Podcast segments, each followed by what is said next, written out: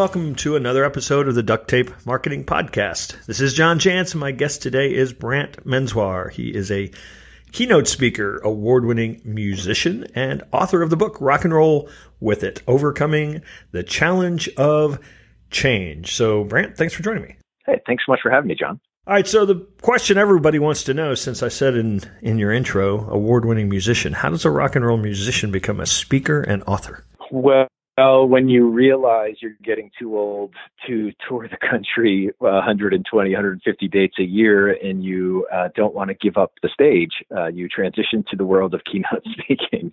And so that's that's what it uh, sort of was for me. It was just 20 years in the music business, uh, and not feeling or looking like uh, I'm the 85 year old that my inner self tells me that I am. I had to had to make that change over to the speaking world, and it's been uh, it's just been amazing since since it's all happened. So let me ask you this: If you um, because you spent so much time on stages with big audiences, and you probably got used to that a little bit. I mean, a lot of people talk about speaking for the first time or first 20 times, you know, just being scared to death. Do you feel like you, that part was kind of gone for you? Yeah, I never, even in the performing side on the band, you know, with, with Big Kettle Drum, we, I never really experienced fear in that way. Um, I've always been, I would, I would describe it more as anticipation, um, anxious. I want to I want to be up on the platform. I want to be performing or speaking, whatever it is. So most of that stuff for me happens before I'm on the stage. But once I'm there, uh, it's probably the only area in my life that I'm 100% present in the moment. You know, when I first started speaking, I, I, you know, a lot of times suffered from, like a lot of people do. I'd never done it before. I knew I needed to do it, you know, for my business. And I remember sort of a, it felt like an overnight change almost. That when I shifted my mindset to not being like I'm up here performing, but I'm here to actually mm-hmm. help these people um, that are here today, and some it, it it like completely took away all the nerves for me. Yeah, I completely agree with that. And for me, it was the difference of when I when I shifted from from thinking I was trying to sell them something to uh, I'm there to give them something and and when I made that shift, you know, I'm not trying to sell them on on how good the music is. I'm trying to give it away. And same with speaking. I'm not trying to sell them on on anything uh, for them to buy. I'm trying to give away this knowledge that I've acquired over the years that I think might be helpful for them. So you talk a lot about it's not in the title of, of your book necessarily, but you talk a lot about purpose. Yes obviously it's an important topic. Everyone's looking for it. What the heck is it really? I mean, seriously, there's so many books on purpose, so many speakers talking about purpose. Why aren't we getting it? Well, because they're all wrong. Uh, that's that's ultimately the easiest way for me to answer that question. Um, you know, here, here's the problem. You know, you have someone like Simon Sinek come out with a book, Start with Why, and everybody jumps on the bandwagon um, and and it's just not true. You don't start with why. You start with what. You have to start with what are your non-negotiables. What are those core values? Those five or six things that you cannot be moved from. If you do not do the work to define those things before you choose your why, then your why is going to be wrong 100% of the time. And so for me, the reason that there's so many books and it's still still really not having the transformation that it should have when you talk about purpose is because we don't really understand what purpose is. Actually, the, the phrase, I laugh all the time because the phrase on purpose, I think, is probably the mis, the most misused phrase in the English language because in order to do something on purpose, you have to know what your purpose is.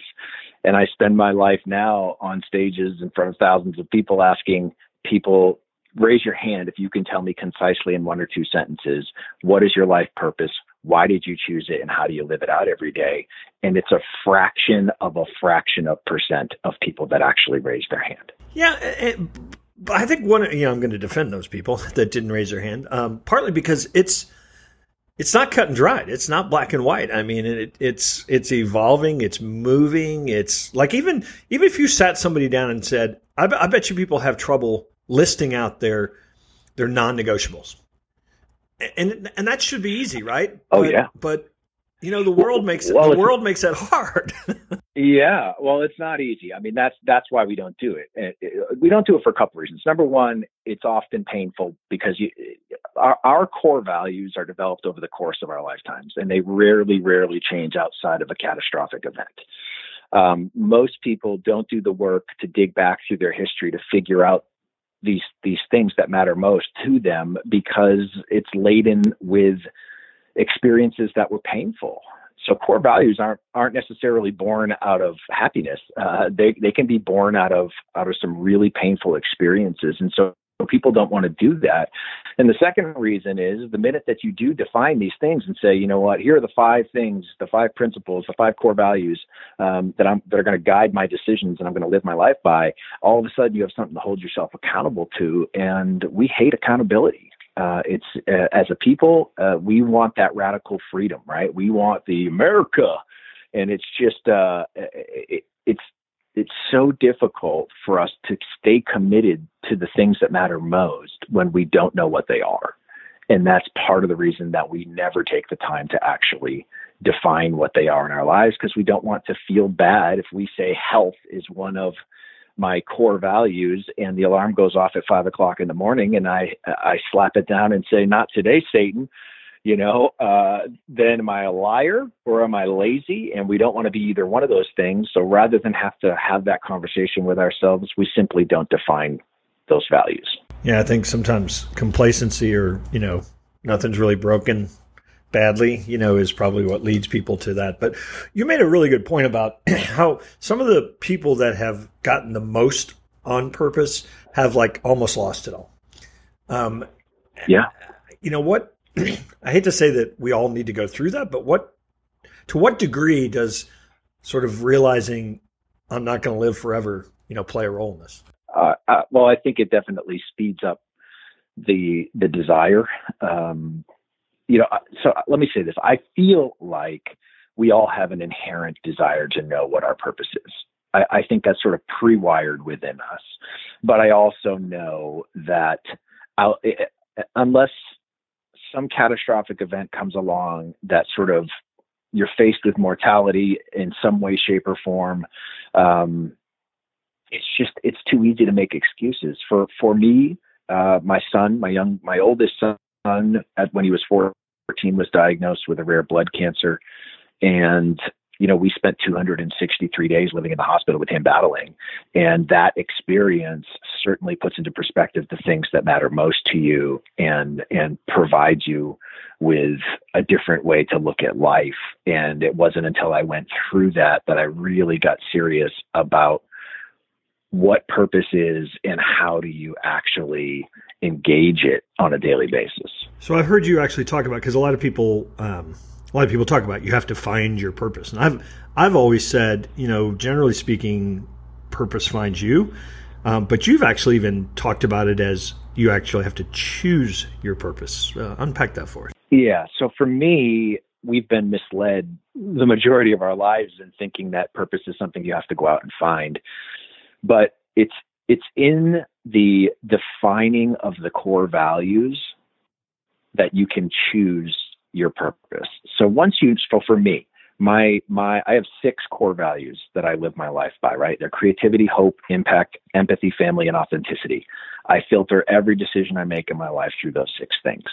Now my purpose, my purpose is actually to uh, to authentically provide. Uh, oh, so the how I would describe it on a regular basis for me is to creatively impact people's lives by authentically providing hope. That's my purpose that I try to live out every day. Now, when you look at that, you'll see four of my six core values activated in that purpose. And that to me is what's missing. That's why there's so much confusion around purpose because purpose literally is the activation of your core values. So until you define what those are, it's impossible for you to, to get to purpose. But once you do, you can speak them into existence. You can program them into your day. You choose when and where they appear. And that is when you start to experience transformation, which is what purpose is all about. Well, I think that in listening to you just there, I think the challenge really is the brutal honesty that it takes to actually define those core values? I mean, it's really easy to come up with some sound good core values. I mean, I'll, I'll, yeah. I'll throw one out for you, not to challenge you on it, but authenticity. I mean, that's one everybody has, right? You know, but so few people actually live it. um, yeah. You know, but it sounds good. Um, and so, you know, how do we get past the sounds good exercise and, and get to what's real? Well, it takes work, right? I mean, the, the truth is that when I, when I do so I'll, I'll, I'll do these workshops where I help people define their their core values. It's a five week program that sometimes you know when I'm hired, I they give me an hour, uh, which is just a, an impossible task. But but we can at least start the conversation. And the conversation that we have to start is typically what happens is I put a, a the lowest hanging fruit I can, which is here's a list of 150 values commonly held circle the ones that that speak to you. And and what I end up finding is that if I'm in a room of 100 people, 95 of them circle more than 30 words. Uh, so the, the the challenge is, and this is really to your question, separating what's important from us from our non-negotiables is really hard work when you've got a lot of things that are important to you. And that's that's where the challenge lies is it takes time. You have to prove that they're real. And what i find most people do is they give me two or three that that are honest and real and they give me two or three that are aspirational values. They're who they want to be but they're not who they are. Well is there anything wrong with that though? I mean can you sort of aspire to a non-negotiable that you know maybe because of society or because the way you were raised you know didn't develop early? So what I would say, I don't know if there's anything wrong with it, but it's not reality. And so you, if you're living your life based on something that's false, uh, you're, you, there is no proof. So part of the part of the thing for me is once you give me or I help you define whatever those five are going to be, you spend two weeks in something that I call archaeology, where you start digging through your day for proof. And if the if two or three of the things that you say are your non-negotiables don't show up, then my guess is they're not actual non-negotiable. They're not one of your core values. They may be something that's important, yes, but they're definitely not these things that you are going to live your life by. And so what ends up happening is we either look, pick and choose a different value that is showing up that didn't make the list for whatever particular reason, or we do something that I like to call leveling up. So if somebody says to me, look, um, family of my core values. Um, uh, faith is one of my core values. Community is one of my core values. Well, what ends up happening is if you look at those things, you start to realize that maybe it's something more like connection. Connection encompasses all of those things, whether it's spiritually, physically, relationship wise. So maybe we have to level up to get a larger umbrella so that you are encompassing more things. And so it takes time. It takes weeks of doing that. And really, it takes a good four, five, six months before you can honestly say you own those values and you know they're real and you have proof. And no one needs to believe you when you have proof. And that's the goal. And now a little word from our sponsor. Intercom wants more of the nice people visiting your website to give you money. So they took a little chat bubble in the corner of a website and packed it with conversational bots, product tours, NPS surveys, all sorts of things that amplify your team and help you reach more nice people. Intercom customer Unity got 45% more loyal users with Intercom in just 12 months. Go to intercom.com slash podcast to start making money from real-time chat. Then see everything else Intercom can do. That's intercom.com slash podcast. Yeah, I think when I work, I work with a lot of entrepreneurs and, and a lot of folks that, you know, they're trying to hustle and make their way and get this business thing going. And um, it, it's, it's funny how kind of in those moments it can sort of get pushed out of who they really are and, and turn around and go, you know, I, yeah, what happened? you know, and um, is that, sure. I mean, is that how, like, these are not bad people. These are people that have these core values, but in the moment get pushed sort of away from them. Um, and how so so so how do we in the heat of the moment, so to speak? I mean, how do we stop from screwing up? Well, they lost the tug of war, right? I mean, so so at the center of those struggles, when what you just described is a tug of war between our values and our feelings. Uh, our feelings are monsters. I mean, they are incredibly powerful things that can change uh, any scenario in in a wrong direction so quickly that the only way to battle it is to truly define and own those five or six things that you know for sure are those non-negotiables, those core values. So for me, by defining what those things were, it made my life so much easier because sometimes my emotions got in the way. Sometimes I'm all hot and bothered over the way somebody spoke to me. And I, and to be able to sit there and go, is this impacting me creatively? You know, is it taking away my hope? Is it challenging my impact? If it's not doing any of the six things, if it's not offending any of those six things, then I can let it go and not think about it. But when we don't define those things, we can never put a finger on it. So it makes it really hard to let it go. Yeah. So then when the I'm not really good enough, I'll never make enough money, um, I'll never be successful, when those thoughts come up, you've got something to push them away, don't you? It, it's absolutely true. And, and you know, I, there's a lot of books out there about sort of this, you know, imposter syndrome and, and, you know the the negative self talk and self sabotage and and a lot of these these books recommend you sort of pushing those away and, and ignoring those and and you know where I come where I come from that's that's the worst thing you can do. You want to talk about giving that that voice more power in your life, pretend it's not there. Um, what what I always say in those scenarios is whenever I have a thought that's really negative, that's that's impacting me that way, um, I give that I give that voice a seat on the bus but that voice is never going to touch the wheel.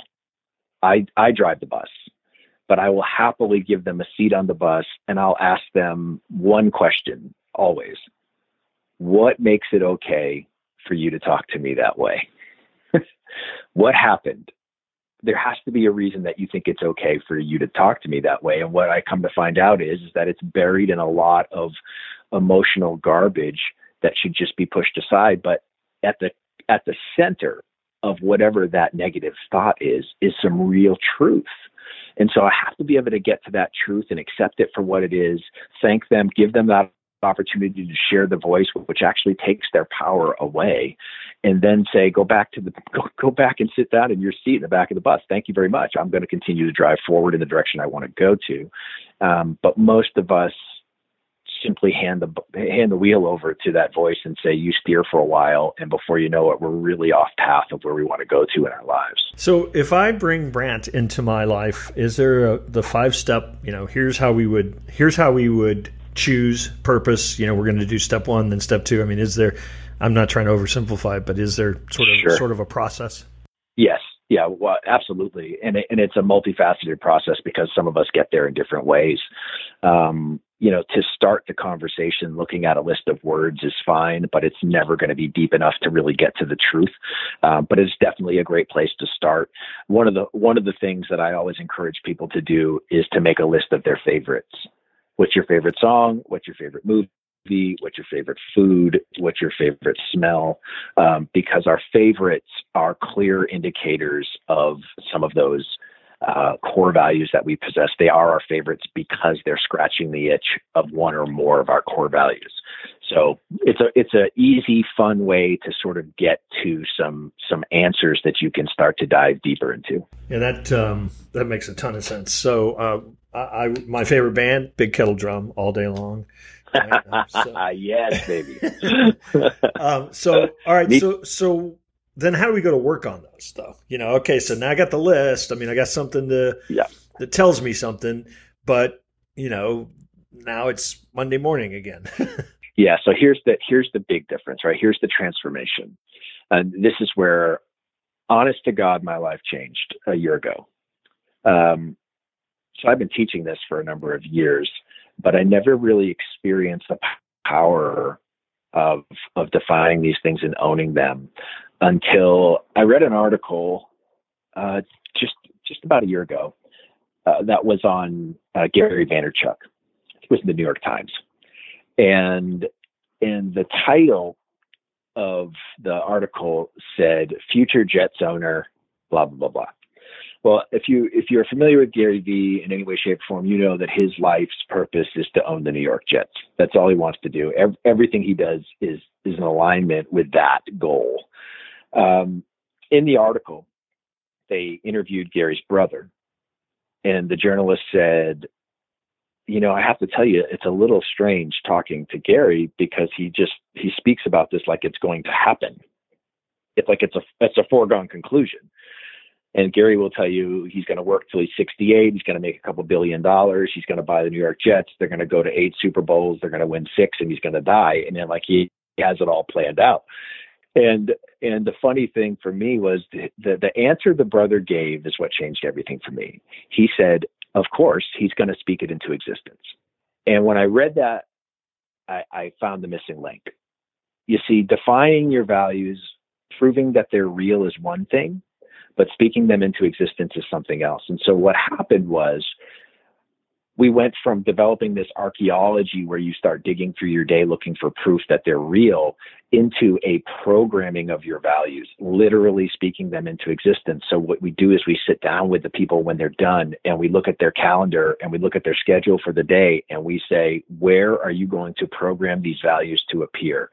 So if I had a meeting with, with you, John, um, at two o'clock today, and I knew that you were going through something uh, that was that was maybe in your personal life that was a little bit rough, uh, well, empathy being one of my core values, if you look at my calendar, you would see the word empathy written next to the appointment time because I am going to speak that value into existence when I talk to you. And so I start programming these values into my day so that they appear. Since I've started doing that, my entire life has been accelerated at such a rate. I went from, you know, speaking pretty, pretty uh, at a decent clip to an article coming out naming me one of the top 10 uh, motivational speakers in the country. I have no idea how I made that list, but I believe in my heart of hearts that it's because I started speaking my values into existence. All of a sudden, my fees triple. Um, I, I have a new book coming out. All these things happening because people are seeing these things that I say matter most. I don't have to to do anything other than know that I, if I program them into my day, there's no question as to whether or not people are going to have an experience with me. Uh, and the control freak in me absolutely loves that ability to speak those things into existence because in reality, I never have to compromise. I love that idea. I mean, because you know, calendar is something we all habitually do anyway. so that's to exactly right. Actually, then add that you know is not going to be too much of a stretch maybe for people. I love that. Absolutely, super powerful and easy, and that's the that's the goal. So, Brant, where can people find out more about you and your work and your books, and of course, Spotify, Spotify is one of the places, right? Yeah, for Big Kettle Drum, anywhere you grab music, we've got Spotify channels, we've got Pandora channels. Uh, we've done it long enough to to have at least that level of success where you can actually find us uh, outside of our website. Um, for me personally, anything on the speaking side, anything on the values purpose side, it's all under brantmenswar.com. Uh, that's where you can find links to rock and roll with it the book. But the new book uh, right now is going to be called Black Sheep, and that comes out in October of next year. But um, I am incredibly excited about that book because it literally spells out exactly how to do the things you and I just spent the last 20 minutes talking about. Awesome. Well, Brant, it was great of you to stop by, and uh, I know I'm going to see you soon, but hopefully uh, we'll run into you out there on the road. Love it. Thanks so much, John. Appreciate it.